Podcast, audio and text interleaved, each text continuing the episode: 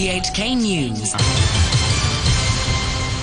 It's 11 o'clock. I'm Todd Harding. Tonight's headlines Four franchised bus companies apply for fare increases of about 10 to 20%. The government says it's open to the idea of making teachers take and pass exams on a regular basis. And the Housing Authority says the average waiting time for a public housing flat has dropped to 5.6 years.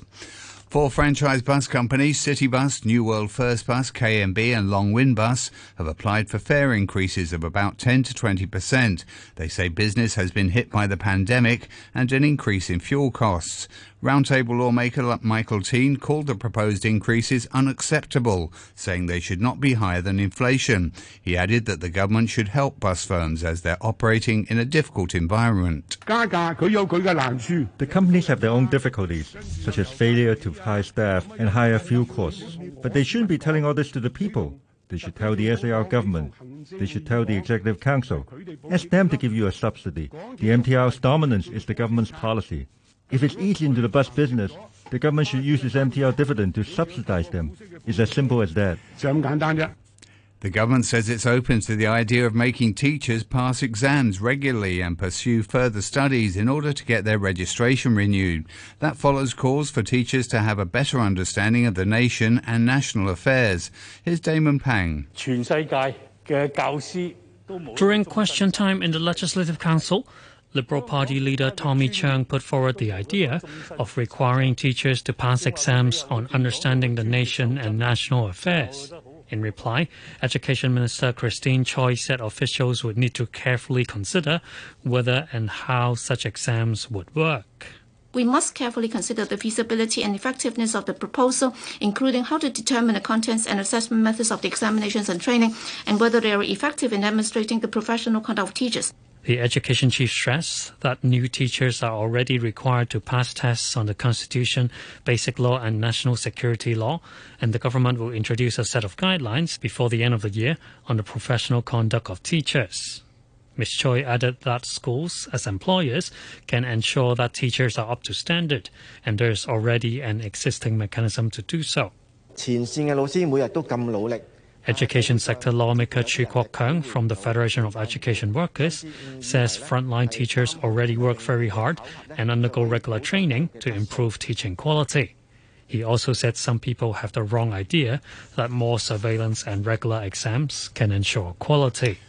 The Housing Authority says the average waiting time for a public housing flat has been shortened to 5.6 years, down from the current six. The average waiting time for elderly individual applicants has also dropped from 4.1 years to 3.9.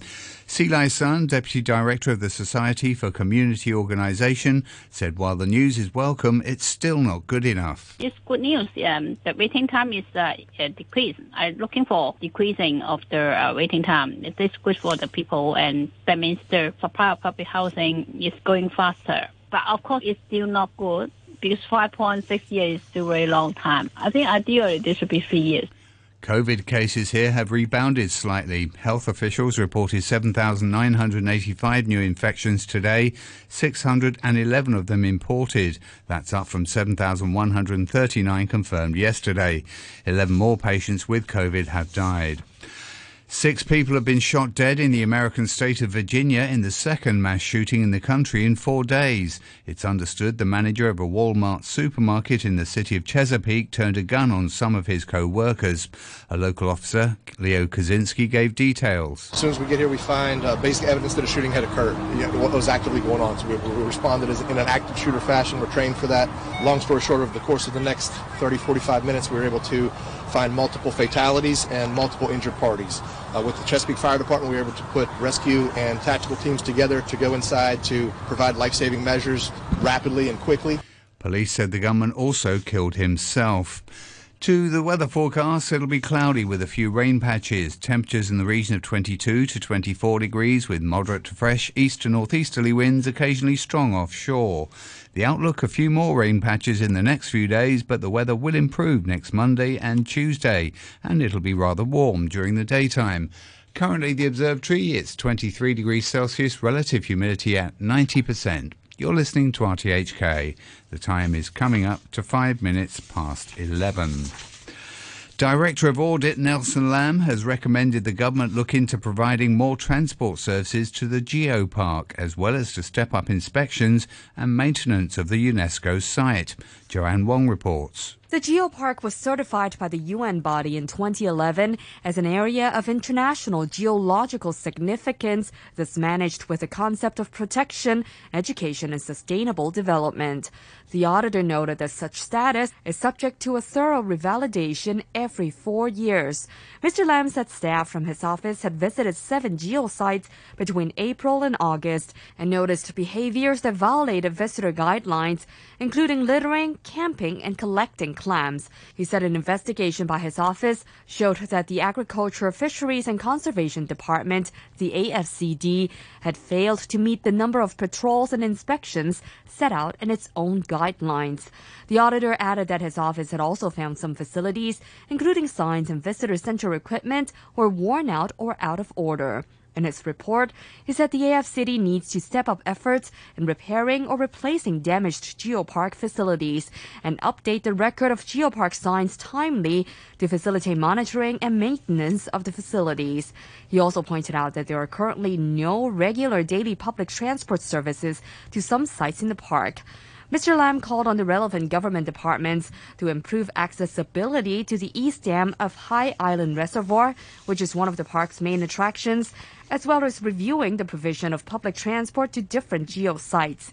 To better promote green tourism, the Director of Audit also recommended that the authority should review the current system of handing out coach permits to registered travel agents. The auditor has also urged the Transport Department to do more to shorten the queue for driving tests, saying the waiting time has increased significantly in recent years. Maggie Ho has that story. In a written report, the government auditor noted that the average waiting time for those taking road tests for non-commercial vehicles had gone up by almost 300% in some instances between 2015 and last year. The average time for a motorcycle road test shot up from 67 days to 257 at a Hong Kong Island test center. The wait for a private car test at the same center rose from an average of 111 days in 2015 to 294 days. The Director of Audit also found that seven of the 13 driving centers failed to reach an 80% utilization rate in 2019. His office made a range of recommendations, including the streamlining of duty reporting arrangements for examiners. At present, they have to sign in at the Pui Ching Road office every morning before they are randomly assigned to one of the test venues to ensure the tests are fair, efficient, and corruption free. The auditor also highlighted the need to update the question bank for written tests more frequently. Although the latest update was in September 2020, he noted that the previous one was made in August year 2000. As a result, the report said, no questions on the changes in traffic regulations and legislation related to road safety had been asked in the written test for many years. The Transport Commissioner agreed with the auditor's recommendations. A report by the Audit Commission says the number of registered street sleepers has increased by a factor of 2.6 over the past decade, rising from about 600 in 2013 to 1500 this year. Street sleepers aged 50 or above increased by a factor of 3.3 during that period. The Social Welfare Department spent about $30 million over the past year on support services for the homeless, providing grants to three NGOs. However, the Commission found the street sleepers reached by these NGOs accounted for less than 30% of the total number in Hong Kong. It urged the Social Welfare Department to continue to monitor the services being provided. Jeff Rotmeyer, founder and CEO of the charity Impact HK, says the government does not have a clear overview of the homelessness situation here. Very few street sleepers are registered because there's just simply no benefit to registering. I do think the government should have a better understanding of the needs of people experiencing homelessness in this city so that they can better allocate their money in providing the care that those people need. And the rules that they're putting in place basically is limiting these subvented organizations from doing the best job possible. The hospital authority says two Chinese medicine doctors from Guangdong are now working in public hospitals here as part of an exchange program that allows medics from the Greater Bay Area to come to Hong Kong to help ease a manpower shortage. Both Xie, Dong, Dongping and Wu Guangping previously worked at the Asia World Expo makeshift hospital in March during the fifth wave of the pandemic. Rowena Wong, a chief manager with the hospital authority, says the pair will focus on COVID related treatment at the moment. She added the HA is looking to expand the scope of the program. They will be conducting the clinical practice and also the training and also support about the research work that we are working on. So the focus for us in this period or this phase will be mainly on the COVID 19 serious or critical cases. But of course, we will further look into about the progress and we are looking forward that we can expand our collaboration to other disease type. For uh, the future establishments that I have mentioned, we definitely will look into other collaborations that we can have the integrated Chinese and Western medicines collaboration or program. The Federation of Trade Unions has called on the MTR Corporation to take its profits for its profits from property sales into account when considering adjusting ticket prices. The FTU says the Star Ferry and other public utilities have had to raise charges due to operational difficulties, but that the MTR's profits had almost been $10 billion per year over the past five years, with its property portfolio gains accounting for much of its revenue. Lawmaker Joephy Chan says the rail giant could do more for customers than the current fare rebate. We need the fare adjustment mechanism to fully reflect the profitability of the MTR corporation. So when they earn, say, over 10 billion profits, they are not allowed to make a fair price. And we also suggest that for a certain amount of profits they made, they should make a fare deduction. Say 5 billion profits they made there should be a 1% fare deduction. All six LegCo by election hopefuls who submitted their nomination forms earlier have been cleared to run in the race slated for the 18th of next month. A government vetting committee decided that Chan Wing Kwong, Adrian Ho, Lee Kwong Yew, Shan Hai Long, Gary Wong, and Wong Kam Fai all meet the legal requirements of upholding the basic law and bearing allegiance to the SAR and the country. They'll be battling for four vacant LegCo seats. Turning overseas, the Supreme Court in Britain has unanimously ruled that the Scottish Parliament does not have the constitutional power to legislate for a second referendum on independence. The President of the Court, Lord Reid, said the Parliament in Edinburgh could not go ahead with organising the referendum without the consent of the government in London. The Scotland Act gives the Scottish Parliament limited powers. In particular, the Scottish Parliament has no power to legislate in relation to matters that are reserved to the United Kingdom Parliament at Westminster. Those reserved matters include fundamental aspects of the Constitution of the United Kingdom.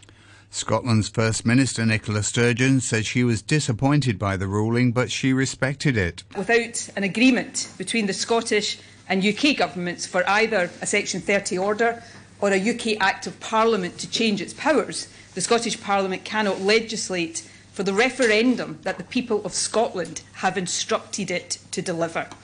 That is a hard pill for any supporter of independence and surely indeed for any supporter of democracy to swallow. Two new reports have highlighted the extent of global warming and how difficult it will be to limit temperature rises to just 1.5 degrees Celsius. Sweden's Meteorological and Hydrological Institute says average temperatures there are already close to 2 degrees higher than in the late 19th century. On the other side of the world, the Bureau of Meteorology in Australia says the country is now 1.5 degrees warmer than when rec- records began 100 years ago. Senator Larissa Waters is the Greens leader in the Australian Senate. Look, there's nothing new in this report that the science hasn't been warning the world about for years now. This is the seventh report, and they happen every two years, and they're put out by Australia's two premier science organisations. And it's no surprise that they're saying we are in unprecedented times and our climate extremes are happening at a faster and faster rate. And in sports news, Morocco have held Croatia to a goalless drawing a Group F match at the World Cup. The 2018 finalists, led by Luka Modric, were held in check by the Moroccans. The Croatia captain says afterwards it was an extremely difficult game, but believes his team will improve as the tournament goes on.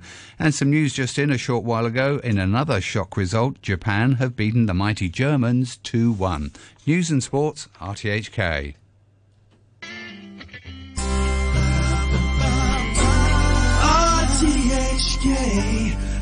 Radio 3. Heavenly shades of night are falling. It's twilight time.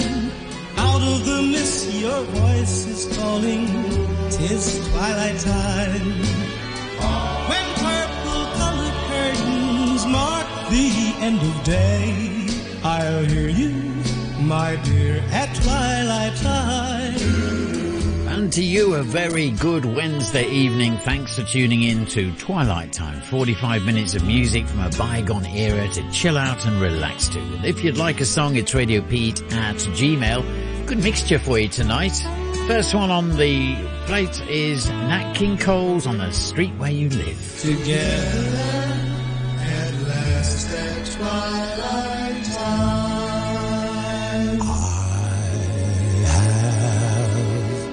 often walked down the street before. But the pavement always stayed beneath my feet before. All at once am I several stories high, knowing I'm on the street where you live. Are there lilac trees? In the heart of town. Can you hear a lark in any other part of town? Does enchantment pour out of every door? No, it's just on the street where you live.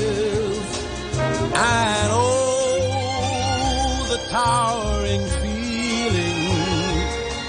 just to know somehow you are near.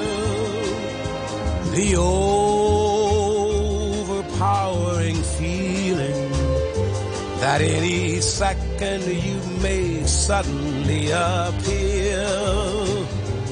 People stop and stare, but they don't bother me. For there's nowhere else on earth that I would rather be. Let the time go by, I won't care if I can be here on the street where you live.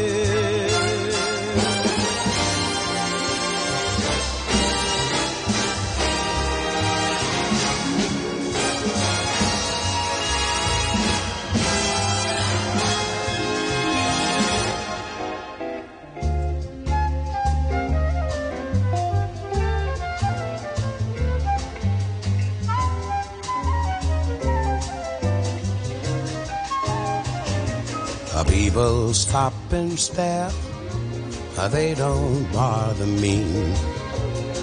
For there's nowhere else on earth that I would rather be.